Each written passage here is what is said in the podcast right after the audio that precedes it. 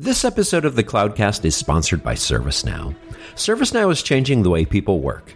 With a service orientation towards the activities, tasks, and processes that make up day to day work life, ServiceNow helps the modern enterprise operate faster and be more scalable than ever before.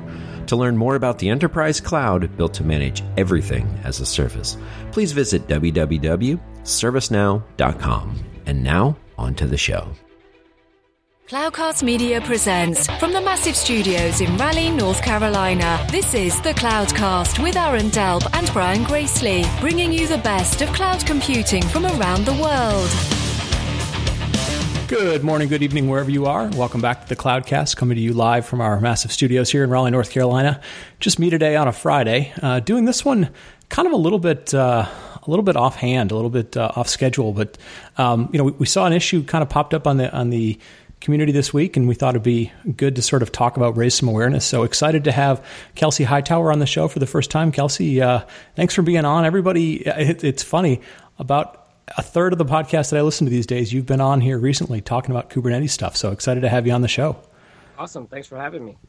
Hey, um, so first and foremost, for anybody who doesn't know you, um, give us a quick kind of uh, introduction to, to what you do. You work over at Google, but but what do you work on? What's you know what are your passion areas and, and what are your sort of job areas? Uh, so at a very high level, uh, Google, you know, I, I definitely try to raise awareness about Google technologies. That's everything from Golang, Kubernetes, to our cloud platform. And my primary job is to help people win with Google technologies. As odd as that sounds, um, I work on the advocacy team uh, that's aligned with our engineering group. So it allows me to take all of my passion. So many of these things I was talking about or working on before I started at Google, and Google just kind of gives me that platform to inspire people to kind of adopt these technologies and then also help improve our products in the process. Cool, cool. And um, yeah, we'll, we'll, get into sort of where you're working on stuff and links to stuff. But um, there was a you, would sent out a tweet yesterday, uh, kind of middle of the day, and it it said. Uh, you know, there's a lot of application platforms that support uh, Docker images without the Docker daemon. Uh, which one was the first? I have no idea. And and it felt like at the time, you know, it's just a.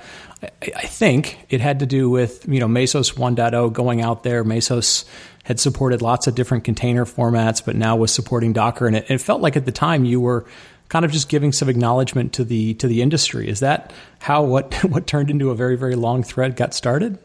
Yeah, that's pretty accurate. So I, I try to stay neutral. I'm a big fan of Nomad from HashiCorp, Docker Swarm from the Docker folks, and there's a lot of other runtimes, including Mesos. So Mesos had their 1.0 launch, and they also did it without necessarily um, running the Docker daemon. So they added support for Docker images, and this is something that other runtimes have done as well. Apcera, uh, the fine folks at Joyent.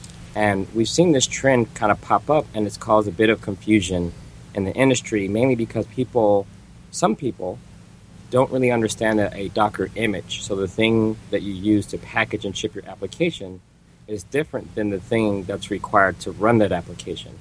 And I think me just trying to provide a little bit of education, letting people know that usually if you build an image, you should be able to run that on any OS that provides OS virtualization um, for the binary that you put inside of that image. Right, right. So uh, we'll we'll link to that thread because the thread uh, got sort of interesting, uh, got a little bit sideways. Lots of lots of people jumped in. Solomon from Docker jumped in. Some folks from Red Hat. Um, but we'll we'll link to that. Without uh, the the goal of this is not to sort of you know poke at anybody, especially anybody who's who's not here.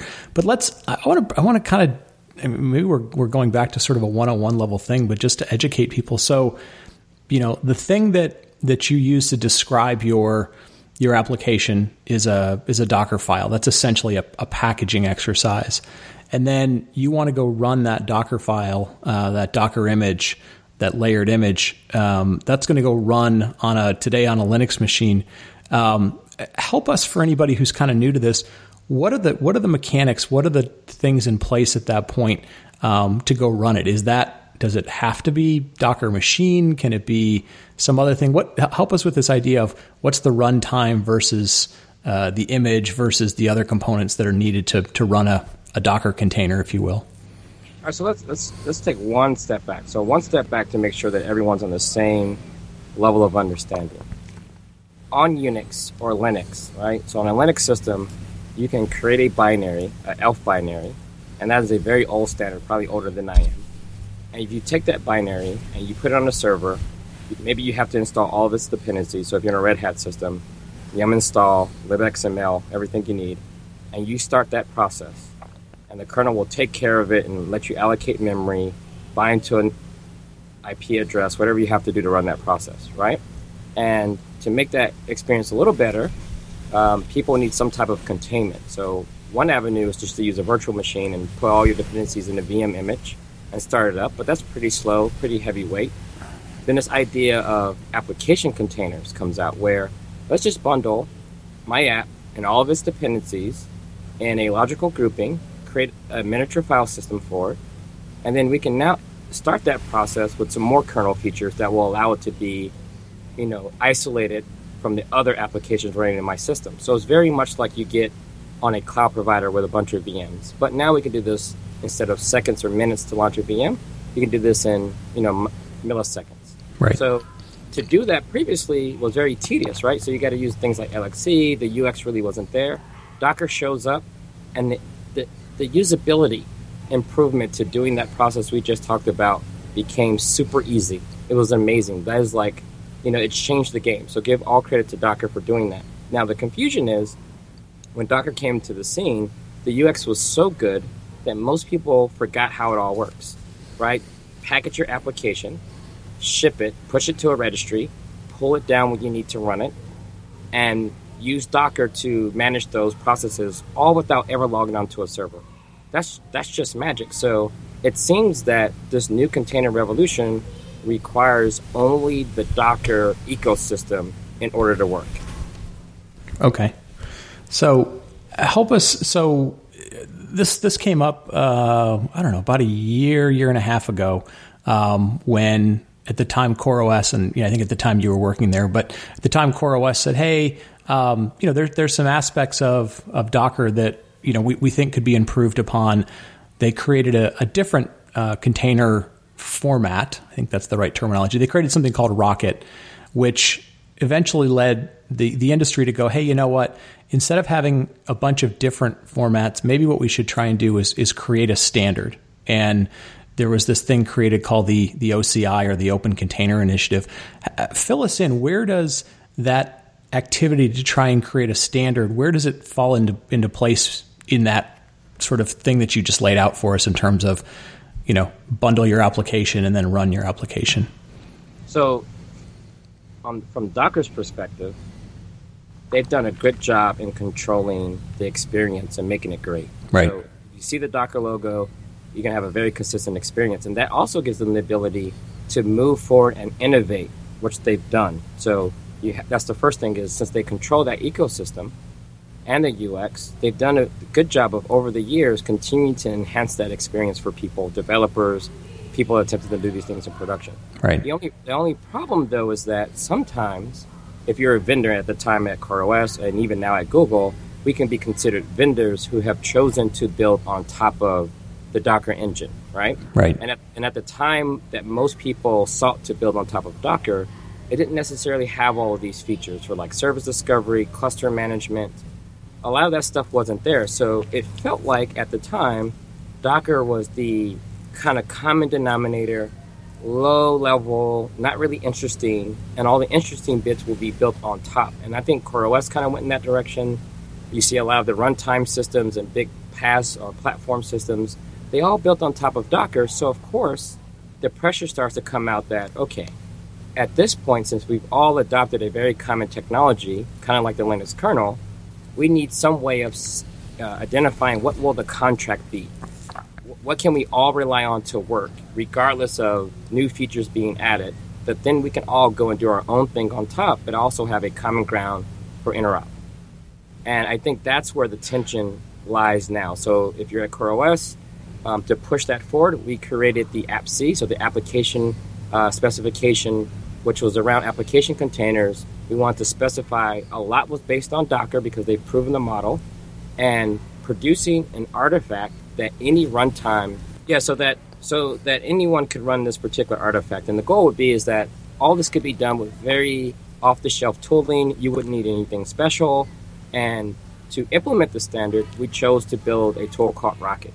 And Rocket would implement uh, AppC, Application Container Specification, and prove out that this thing can work. And also, we had a couple other companies. Um, was one of the first, I think, to implement Rocket or the AppC specification in their own uh, platform. So it kind of proved out this need for standards. And then, you know, luckily for us in the industry, Docker also agreed that having some form of standardization over parts of the technology, I think it's really clear that we need to say parts of the technology, not all of it. And a fair point that they make is that there's a lot of room to innovate around this idea of containers and how we manage them. So the goal was to produce a subset of standards around what it means to have a artifact that can be run by multiple container runtimes. Right. And that and that layer was pretty small. It's very close to just having a binary and its dependencies on disk with the configuration on how you should run it. Okay. But the value, though, is in something that you can also package and ship around. And that's where the image becomes a little bit more important. It's like Blu ray only working on a Sony Blu ray player. You know, that wouldn't be quite a standard, even though Blu ray disc can be bought by anyone anyone can buy a Sony Blu-ray player, but Blu-ray doesn't work unless you can take that disc and put it in a Toshiba player, Samsung player, or whatever other device that can play Blu-ray discs. That's when things become true standards. Right, right, and that's and that's where I got a little confused yesterday because you know you, you started out the thread and, and at some point Solomon jumped in and he said, well, you know, saying something is Docker compatible or Docker supported is only about you know ninety percent sort of true. And you know, and so so I'm sort of thinking through this, um, and totally understand when you're saying, you know, uh, Docker has the right to go innovate. They've obviously done a ton of stuff, everything from you know created their own scheduling and clustering technology. You know, Swarm. They've done a lot of really interesting things around security, and um, you know, give them props for all those. But then you also see, like you said, you've got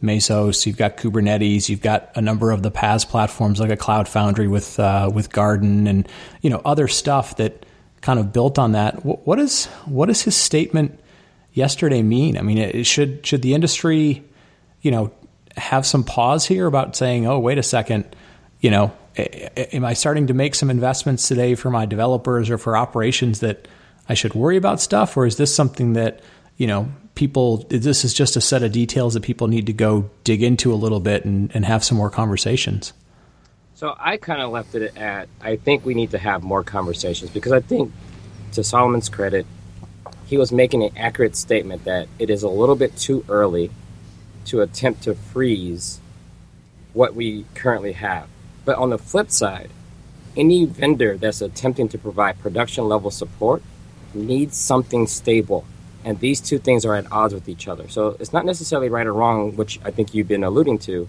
but it is something where people need to really ask a serious question right now.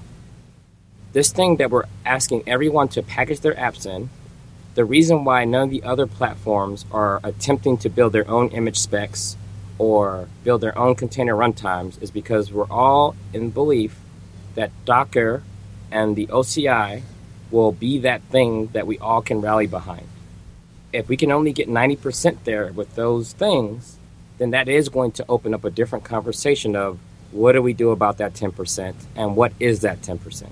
Right, right. And I, and I think it, the, the thread also brought up, you know, something that, that should maybe be obvious to people, but sometimes gets forgotten is, you know, there's a difference between, uh, you know, Docker the tech, you know, sort of GitHub slash Docker, the the open source, open community technology, and you know, docker.com, which is, you know, Docker incorporated a, a you know, VC funded private company that's, you know, for profit trying to commercialize aspects of the technology. And I think what you're bringing up is, you know, what, what entity or community or both should be trying to drive this standard if, if people collectively think there's no point, you know, there really isn't a need to go creating their, their own standard. This thing that's in place really, you know, should, should maybe be that thing.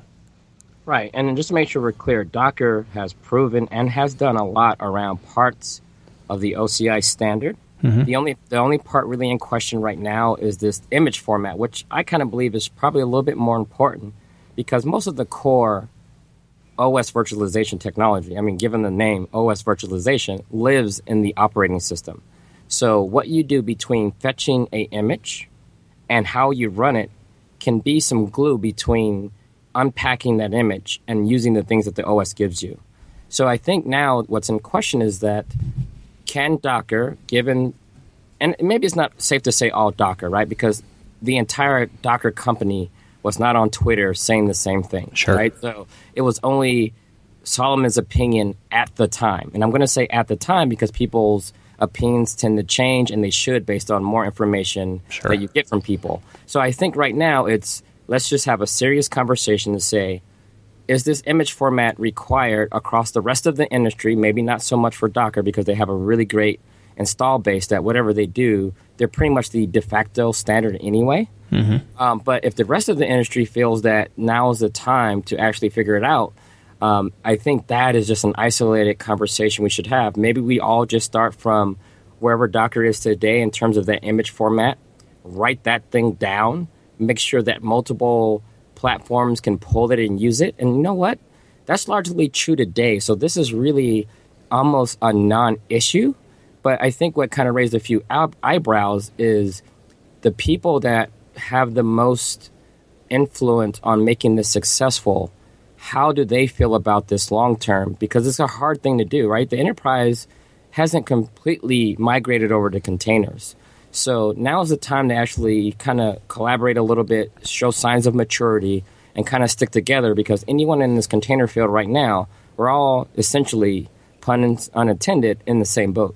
Right. Right. Well, and, and to a certain extent, and, and you know, not trying to make any claims or anything, but you know, we, we tend to see patterns repeat themselves in technology and, and historically. And, and we saw this, uh, you know, seven, eight years ago, maybe nine years ago with, with VMware, where, you know, people sort of said, okay, you know, we're talking about low level stuff. We should come up with a standard. There was this thing called, you know, open virtualization. I think it was called OVF was the standard, but it never really caught on. And, uh, you know, kind of the VMware way of, of standardizing what the, what a VM looked like, you know, kind of took off and, and it had, you know, it had implications on the industry in terms of, you know, where the ecosystem could play and so forth. And, you know, people can say it was good or bad or, or indifferent, but um, you're right. I think it's, it is something that people to be aware of and, and decide, you know, what, how much implications it, it would have on them and how important it is for them. So you brought up a, you brought up a really good point. I want to make sure we all look at that because that is one checkpoint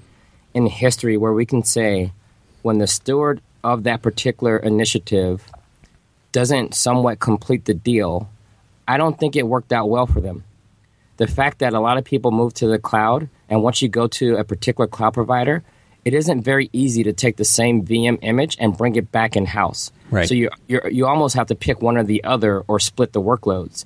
And I don't I'm not so sure the fact that all the cloud providers were not using a VMware driven standard played out well for them. Mm-hmm. Yeah. So again, it, like I said, it for some folks they would look at, at history one way, and, and others would look at it another way. It definitely, um, you know, as we're seeing the industry evolve, it, it sort of had a a point in time implication, um, and and because of that, partially because of that, we are seeing technology like containers become much much more prop, uh, popular, and, and people like the idea of portability.